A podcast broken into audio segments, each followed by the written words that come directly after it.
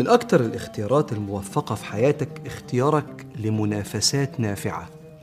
منافسات تفيدك وترقيك سواء سبقت فيها أو ما سبقتش.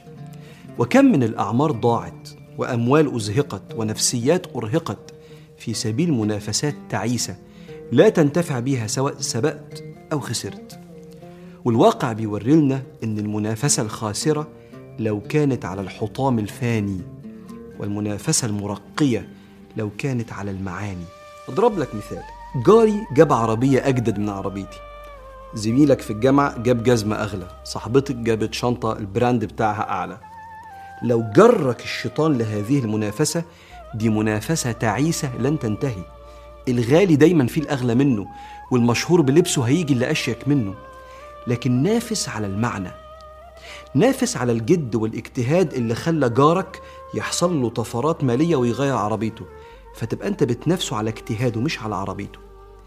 نافس على الكرم والجدعنة اللي بتخلي الناس تحترمك وتقدرك مش تنبهر بنوع الجزمة وماركة الشنطة. الانبهار بالجزمة والشنطة ده سطحي والانبهار بشخصيتك ده شيء عميق هينفعك ويرقيك. ده مش معناه النهي عن التجمل لكن النهي هنا عن المنافسة عن المقتنيات. ودي المنافسة اللي خاف منها النبي صلى الله عليه وسلم. يوم قال ما الفقر أخشى عليكم ولكنني أخشى عليكم أن تبسط عليكم الدنيا كما بسطت على من كان قبلكم فتنافسوها كما تنافسوها فتهلككم كما أهلكتهم. لكن المنافسة على المعاني الجد والاجتهاد والحب والكرم هذه المنافسة ربنا أشار ليها بالثناء عليها في القرآن. قال إن الأبرار لفي نعيم على الأرائك ينظرون.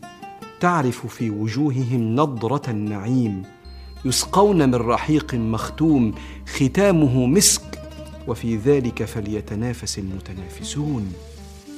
لما تنافس معاك مين فينا أكرم؟ ومين فينا أطيب؟ ومين فينا أرحم؟ ده اللي هيرقينا في الدنيا في قلوب الخلق وفي الآخرة عند رب العالمين. يا سيدي لو ربنا موسع عليك هات الجزمة الغالية واشتري الشنطة الشيك البراند وغير عربيتك تجملا وليس منافسة. فإن الله جميل يحب الجمال لكن لو هتتنافس نافس على اللي يرقي قلبك. فالقلب موضع نظر الرب. قال صلى الله عليه وسلم إن الله لا ينظر إلى صوركم ولا إلى أجسادكم ولكن ينظر إلى قلوبكم وأعمالكم. فاللهم اشغلنا بما أمرتنا به. واستخدمنا يا رب فيما يرضيك عنا. وافني أعمارنا فيما يثقل موازيننا يوم القيامة.